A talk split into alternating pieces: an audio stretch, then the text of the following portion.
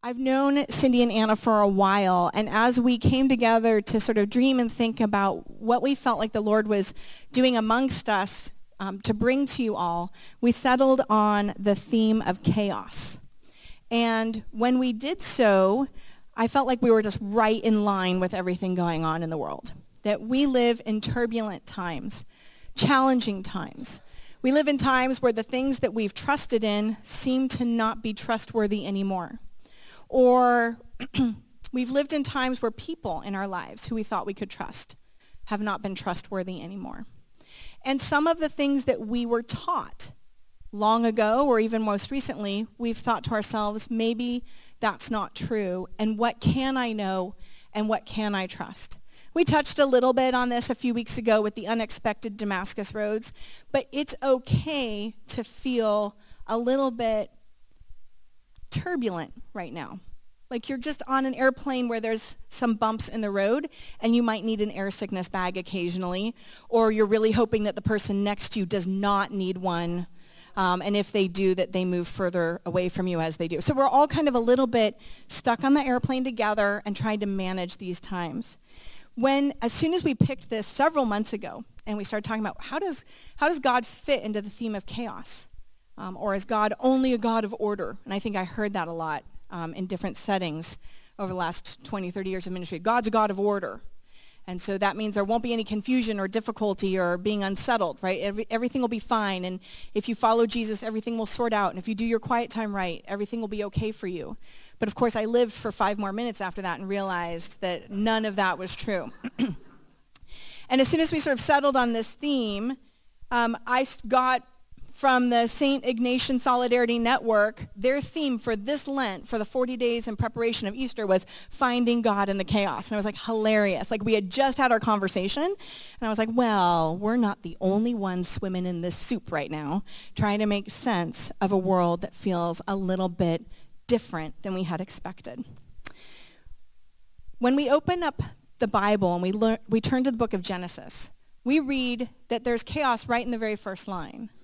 In the beginning, God created the heavens and the earth, and the earth was formless and void and empty, and the Spirit of God hovered over the surface. There was the deep and, I have to say it in Hebrew. Bereshit bara Elohim et hashamayim va'et ha'aretz. V'ha'aretz hayta tohu v'vohu. V'hoshech al panei tachom v'ruach Elohim merchafet. The darkness was over the surface of the Tahom, the deep, the abyss, and the wind of God hovered over all of that over the surface of the waters. And that word tohu vavohu, we've translated as formless or void in a lot of our translations, but it can also just mean chaos. And even as I was looking it up, I saw tohu bohu, and I was like, well, that in and of itself is a chaotic um, transliteration of the Hebrew, but they've translated it chaos, disorder, or confusion. We actually don't really have good translation for it in English, nor does the Hebrew Bible seem to agree on it. It pops up again in Isaiah and in Jeremiah and other places, tohu vavohu, that at the beginning of creation, things are a bit this, but God is present in it. God is present hovering over it. Uh, when our daughter was in kindergarten, the teachers were trying to teach her this term, tohu vavohu, so they had all the kids go outside and they trashed the classroom they turned over chairs and tables and all the things, and they had the kids come back inside, and I said, this is tohu vavohu, and now God is going to order it, and he's going to use you to do it, so clean up your classroom. So they all set the classroom back to order. Right now, after the For Goodness Snakes, our kids are going to have the chance to make this fun little snow globe. And it's not a snow globe, but it's a chaos globe. Because as they glue the tree and they look at the garden and they see all the things that God has made, they'll also note that there's a lot of chaos in the midst. But even when it's shaken up, even when things are kind of crazy, you can still see color and beauty and light pouring through. And God is in the midst of it all. So they're going to be learning, they're going to come back and preach to you next week. They're going to be learning how you can use this even as a prayer practice. How do we settle ourselves when we start to find ourselves in places or in times or in thoughts or feelings of chaos? And how do we become aware of God's presence in that midst? So that's why Dr. Cyndi Parker and Dr. Anna Sieges-Beal are here. Let me introduce you to them. Dr. Anna Sieges-Beal discovered her love of the Bible at a young age. Isn't that good? That's like lots of you, huh? Um, she was raised on the mission field in Papua New Guinea, and Dr. Sieges' parents instilled in her a deep love and respect for the scriptures as they worked with mission groups and indigenous peoples to translate the Bible into unwritten languages. If you've heard of Wycliffe Bible translators, those are her folks. Dr. Anna Sieges-Beal holds a PhD in biblical literature from Baylor University, specializing on the prophetic literature of the Book of the Twelve. And if you don't know what that is, she can tell you at dessert, um, the Minor Prophets. And she wrote her dissertation on the formation of Micah 1 through 3. Um, from the 8th century to the exile. It's actually fascinating. You can just Google Dr. Anna Sieges-Beal dissertation and you can read it. Um, she teaches all manner of Bible things at Gardner Webb University, which is just east of Charlotte, North Carolina, and she enjoys engaging with students on biblical interpretation, curiosities that arise when reading and studying. And you can catch her work in short videos, blogs, and episodes on the Bible for Normal People podcast. She's really glad she doesn't live in Montana because she's on TikTok. So you can go and do that. Um, she enjoys rom-coms, Mexican food, and not taking herself too seriously. She has two really cute kids and a wonderful husband also doing his own PhD work and study. I met Anna in 2007 as we were studying together in Jerusalem at Jerusalem University College, and it's been a, a real treat to keep in touch these many years, and I'm glad my friend's in town. Next person I'd like to introduce you is Dr. Cyndi Parker. I feel like she needs no introduction for some of you because she was part of our Spark community for several months as she lived here working on her dissertation. She holds a PhD in theological and religious studies from the University of Gloucestershire, having written her dissertation on Deuteronomy's place, an analysis of placial structure of Deuteronomy. She's the creator of Narrative Place and the host of Context Matters podcast, which you haven't listened to that yet. You should definitely hit the subscribe button and listen to all those good things. She has fantastic conversations with a lot of really interesting people. And she's the director of education and con- conversation at a church in Philadelphia called Resurrection. So if you're ever in Philly, go and check it out. At the core of many of her projects is a desire to help people learn to read the land of the Bible. Dr. Parker lived in Jerusalem for five years, traveled and taught around the world, curates diverse conversations, connections, and friendships. That's me. Um, and leading tours in Israel and seeks to inspire students of all ages through experiential education. Her research interests include biblical views of place, biblical history and geography, and the correlation between theology and ecology. And I have to say, if you hang out with Cyndi for about five minutes, you're going to find really, really good fantastic vegetarian food, somebody who's caring for the land, somebody who's doing something creative, um, you know, farm to table, which was that's like, by the way, not something we should have to pay extra for. That's what Jesus did, farm to table. That was just like super normal. It shouldn't be a posh thing. There should just be the normal things. Um, and Cyndi has looked at all those things. I've had the privilege of walking the land of the UK with Cyndi as well as the land of Israel with Cyndi. We got lost. We crashed a rental car. We were really hot and sweaty. Didn't want to talk to each other anymore on the hike. We found really good food. Um, and we've been able to have a lot of fun all around. And so I'm grateful for my friends that are here. And it feels like an immense privilege to be able to introduce you, my friends, to these, my friends, and have us wrestle and study together. So, doctors, please come and be here. Wow, thank you. What a warm welcome. It is so good to be here with you all. We have just a little bit of something weird to talk about. Well, we thought it's chaos. Yeah, so why not? So we'll bring extra chaos. A little extra. Into the room.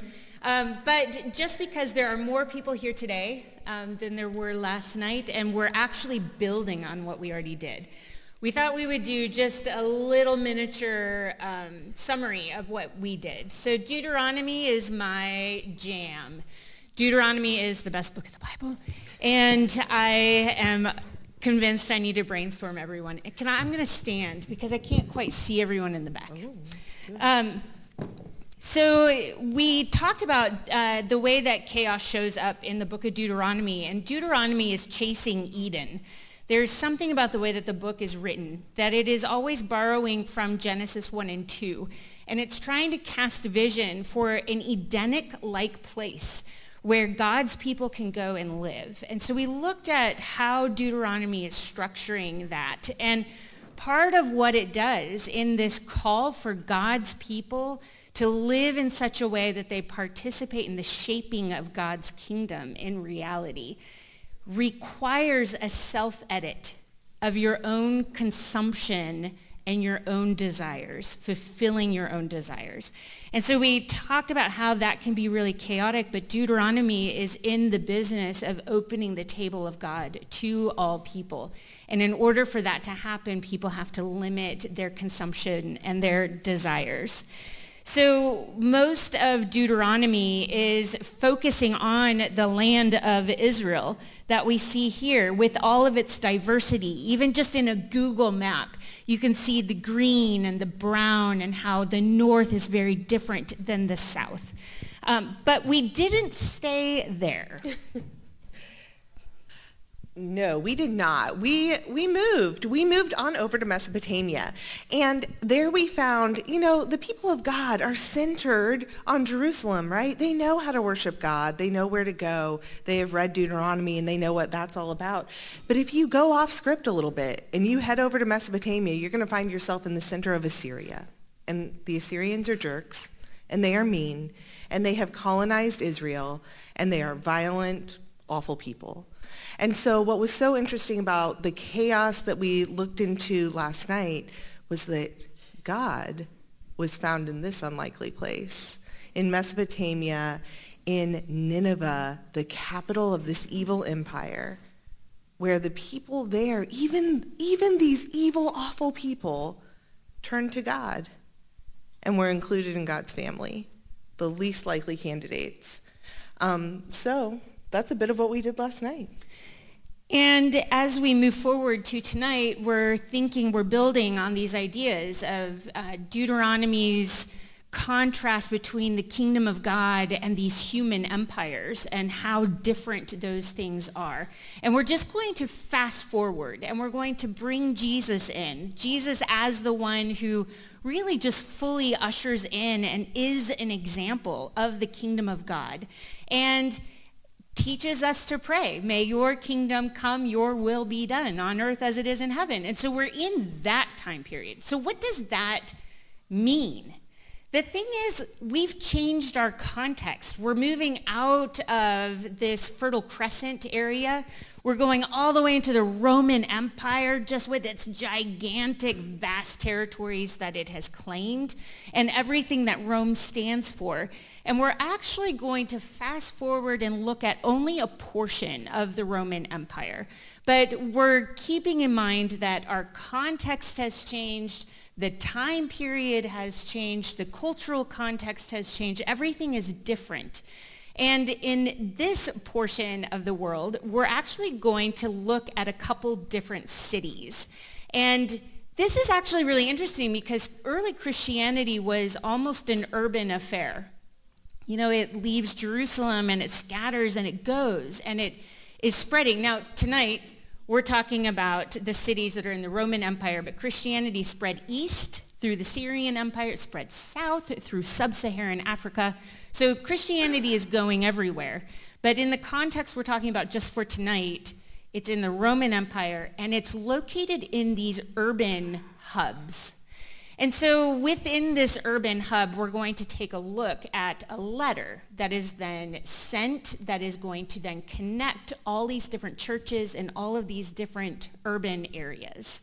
And so you might be guessing already what book we brought to you to talk about. You know, don't leave the room. Um, so we're going to look at the book. It's not going to be that bad. It won't be bad. No. Um, we will bring in a dragon, though. Heck yes, we will bring in a dragon. I don't think we, We can really do chaos You've without doing to. the dragon. Yeah. So this is the revelation of Jesus Christ, which is this vision of this revealed risen Lord that is going to be written down and sent out to all of these churches in this Roman urban context.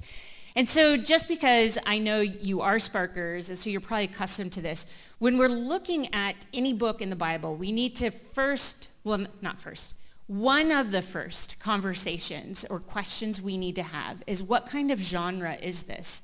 Because the genre is what tells you what we're going, like what do we do with the text in front of us? And so there, there's no clear-cut singular genre that works for Revelation. It's an amalgama- uh, amalgamation, uh, yeah, of lots of different things. So primarily, it's a letter. It's a vision that is written down and it is sent out to be distributed among real worshiping communities. It is because it's a letter, it's addressing very specific uh, cultural context, real urban context for each of these communities. Also very important is the idea that this is apocalyptic literature, which means it's just weird. It's weird to us, but it's a type of literature that was not weird to them.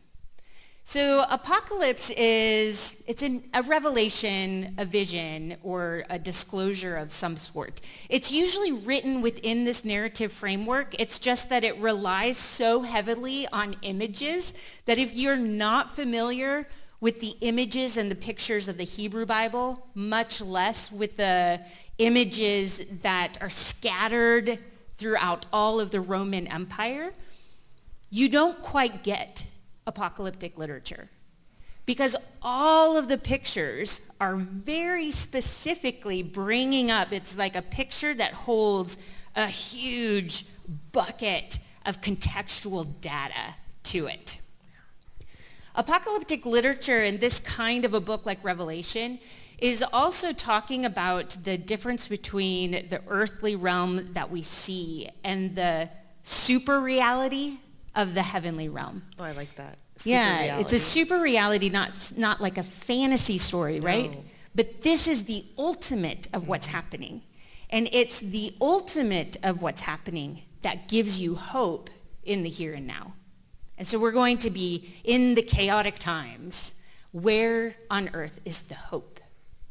And so the last thing that I'll say about uh, genre is this is prophetic text. And it is doing what your guys do. Oh, yeah. Right? The minor prophets and, well, the major prophets, all the Hebrew prophets, All of them.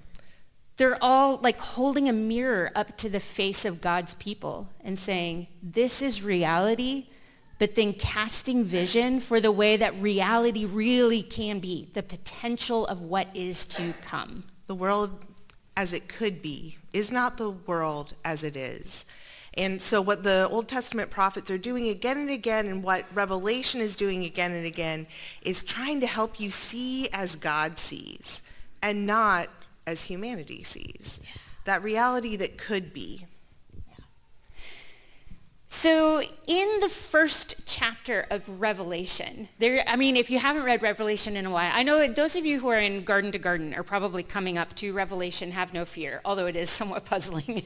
but in the first chapter, there's this great vision and encounter that the writer of Revelation, John, is seeing. And then he says this, I turned to see the voice that was speaking with me, and having turned, I saw seven golden lampstands, and in the middle of the lampstands, I saw one like the Son of Man. And when you read through the rest of this dynamic description of the Son of Man, you realize this is the risen Lord. This is the risen Christ. And one of the things that I think is so stinking beautiful about just this opening part of Revelation is Jesus is found in the midst of all of his churches. And so I, I interviewed a, a lot of pastors, Danielle was one of them, about in the COVID era, post-COVID era, why do we go to church? And one of the pastors said, if you want to meet Jesus, you go to church because he's standing in the middle of his churches, which is a beautiful image for me. And then right after this description of this risen Lord, there's a little bit of an explanation for a couple of the images that we see in chapter 1, where it says, As for the mystery of the seven stars which you saw in my right hand and the seven golden lampstands, the seven stars are the angels of the seven churches, and the seven lampstands are the seven churches. And I love this because we see Jesus not only in the midst of his people, in the midst of the churches, but he has the ability to send out messengers and to communicate and to talk to these churches.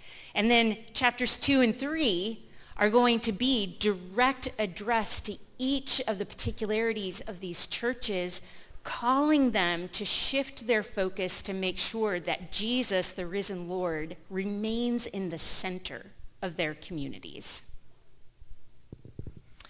But that's not all. After, after this amazing vision of Jesus in the midst of all of the churches, then our, our apocalyptor, I don't know if that's what you would call it, but the guy, John, he gets called right on up to heaven because why not? Um, so he enters heaven. And again, keep in mind that whole idea of uh, prophetic literature is all about seeing as God sees. Well, John is going to get a dose of that because he goes right up to heaven and gets to see that heavenly reality. And my friends, that heavenly reality is chaos.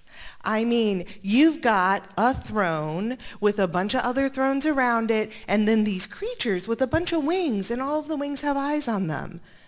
Like eyes and eyes and eyes. And in the midst of all of this chaos, though, we have this one focus, just like in the book of Deuteronomy. And the focus is on God. Everything is centered on that one that is enthroned, and everyone there is saying, Holy, holy, holy is the Lord God Almighty, who was and is and is to come. So that is our primary focus in heaven. That is your heavenly reality, this focus on God. And as we go through the book of Revelation, I want you to wipe away from your brain, if you have any of this, any notion of thinking of Revelation as a blueprint for the end times. Instead, what we have is, is that Revelation isn't meant to be read as this blueprint. Instead, it's cyclical. Cyclical. It goes round and round and round again. And it's a series of parallel, interconnected, and yet ever progressing sections. Those are a lot of words. But as we continue in Revelation, we're going to come back upon things again and again.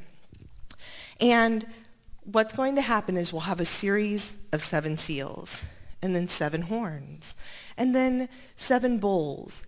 And what's happening with each one of these new cycles is that we're getting closer and closer to that reality in heaven of God at the center of, of beautiful chaos we're getting closer and closer to that idea of a heavenly reality coming down to earth. There is something in that too, right, with Revelation where as it's painting and showing people and revealing the super reality, there's a, we're at the beginning of this cycle and it's going to get worse before it gets better and we get to the end. Right. Yeah, we're moving in the right direction, yeah. but it is still chaotic. And through each cycle, you see more and more chaos. But one thing that you'll notice um, up in heaven is that if God is at the center, there is no room for evil. There's no place for it. And so right in the very middle of Revelation, chapter 12, we hear that a war has broken out in heaven. And in this war, Michael and his angels fought against the dragon, which is a stand-in for Satan. And as this battle goes, we find that the dragon is defeated. There's no longer a place for the dragon in heaven. But the dragon will be thrown down to earth. So, we've got a heavenly reality in which the dragon's defeated, right? Um, and so they, they're perfectly capable of saying, Then I heard a loud voice in heaven proclaiming, Now have come the salvation, the power, and the kingdom of our God and the authority of his Messiah. It's done. For the accuser of our brothers and sisters has been thrown down. And who did it? Who defeated this accuser? Well, it was Michael and the archangel, archangels. Except that it was also the blood of the Lamb and the testimony of the believers. And so you see this really interesting image in Revelation of we've got to defeat evil. And you and I are a part of it. It's not only Michael and the angels, it's all of us relying on the blood of the Lamb and the power of our testimony to one another. Let's go one more. Okay. All right, so in heaven you can rejoice, and all those who dwell in them. But woe to the earth and the sea, for the devil has come down to you with great wrath, because he knows that his time is short. And so when Danielle put up that slide with all of the chaotic things that are going on, banning TikTok in Montana, The chaos that is our world right now, that, that's terrible. I feel so bad. I was born in Montana and I feel bad for my Montanans. I'm like, what are you going to do at 11:30 at night while you're laying in bed, please? But the chaos, the dragon has been thrown down and here on earth, the dragon still runs the show. That is why we've got all of those chaotic things that Danielle put up on the screen. That's what's going on down here. But my friends, there's hope. In the midst of all this chaos, we know that the dragon's time is short because he's already been defeated up in heaven. But our current reality, the one that we're now living in, we see that the dragon is still at work, but not for long. As Revelation continues, you go through your cycles over and over again. And in one of these cycles, one of the things that happens is that Babylon, which is just a stand-in for every great empire. We talked about Nineveh last night being a great empire. You can think of other things, the British Empire, the American Empire, all of these empires that are out there for, how did you put it? They're not willing to curb their appetites. They're there to take and to take and to take. But as we go through these cycles, we're going to meet Babylon. She's actually this woman seated on top of the dragon. And again, she's a stand-in for every evil empire. And we hear in chapter 18, fallen, fallen is Babylon the Great. Can you feel it? We're getting closer. But it's so gradual. And so here we see the end of empire and oppressive commerce. And then oh, this part's so weird. I toyed with not even putting this in here. you know, so then there's this thing where the angels grab hold of the bad dragon that's running around on earth and they throw it into a pit for a thousand years. Don't get distracted by the thousand years. Don't get distracted by it. All that, all that it's there to tell you is that we're real close now. Remember, these cycles are gradual. We're getting so close but they're going to let the dragon out again. Can we real quick, because you say that we're real close, but a thousand years doesn't sound real close. Great so point. how is our cycle getting closer? If we started in heaven and the dragon on earth, how is a thousand years closer? Well, at least the dragon's in the abyss. For a thousand years. But that does feel long, right? All of this is very chaotic. So I would say the vision of, the whole vision of Revelation is God overcoming evil, right? and bringing that heavenly reality down to earth. But man, it takes a while. And I feel like that's where we all are right now. We're like, what are you doing? All we see is chaos all the time. Um, and so bringing that heavenly reality down is a part of the work that we do. But man, it can, it can feel like long suffering. It's taking a while. But it finally does happen, people. By the time we get to chapter 19, 20, 20, we have the devil thrown into the lake of fire along with death and hell. So not only is the devil defeated, but also death and hell and these horrible things that have been reigning here on earth. His time was short. The very next chapter, in fact, right after the devil and death are defeated, we jump to like the final conclusion, right? So in chapters 21 and 22, we get all of the other pictures. Um, a friend of mine calls the Bible a picture book. And if you don't understand the pictures, you're not quite getting what the Bible is saying. And that happens too here. I mean, not only because it's apocalyptic literature with lots of weird and bizarre images, but because we need to understand the pictures that are and, wh- and how the pictures are all layering on top of each other. But if Deuteronomy was in the business of trying to find Eden, and if the prophets were trying to teach God's people how to build God's kingdom here on earth as it is in heaven, we finally catch a glimpse of what that Eden is. And I really like this in terms of um, like we've really, really found Eden. If you start to listen and um, like have your ears turned towards that Genesis 1 and 2 imagery. So there's a new heaven and a new earth. The first heaven and first earth passed away. There's no longer any sea. In other words, there's no longer any tohu vabohu. There's no longer any chaos. There's no longer any of that tumultuous, undefinable, uncontrollable, watery mess that, that has disrupted so much of our experience of life.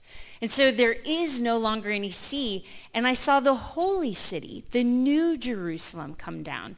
Now, again, just remembering that the book of Revelation is speaking to these big urban centers within the Roman Empire. And Christianity as this big urban project that we've been watching through the book of Acts and through the missionary journeys of Paul.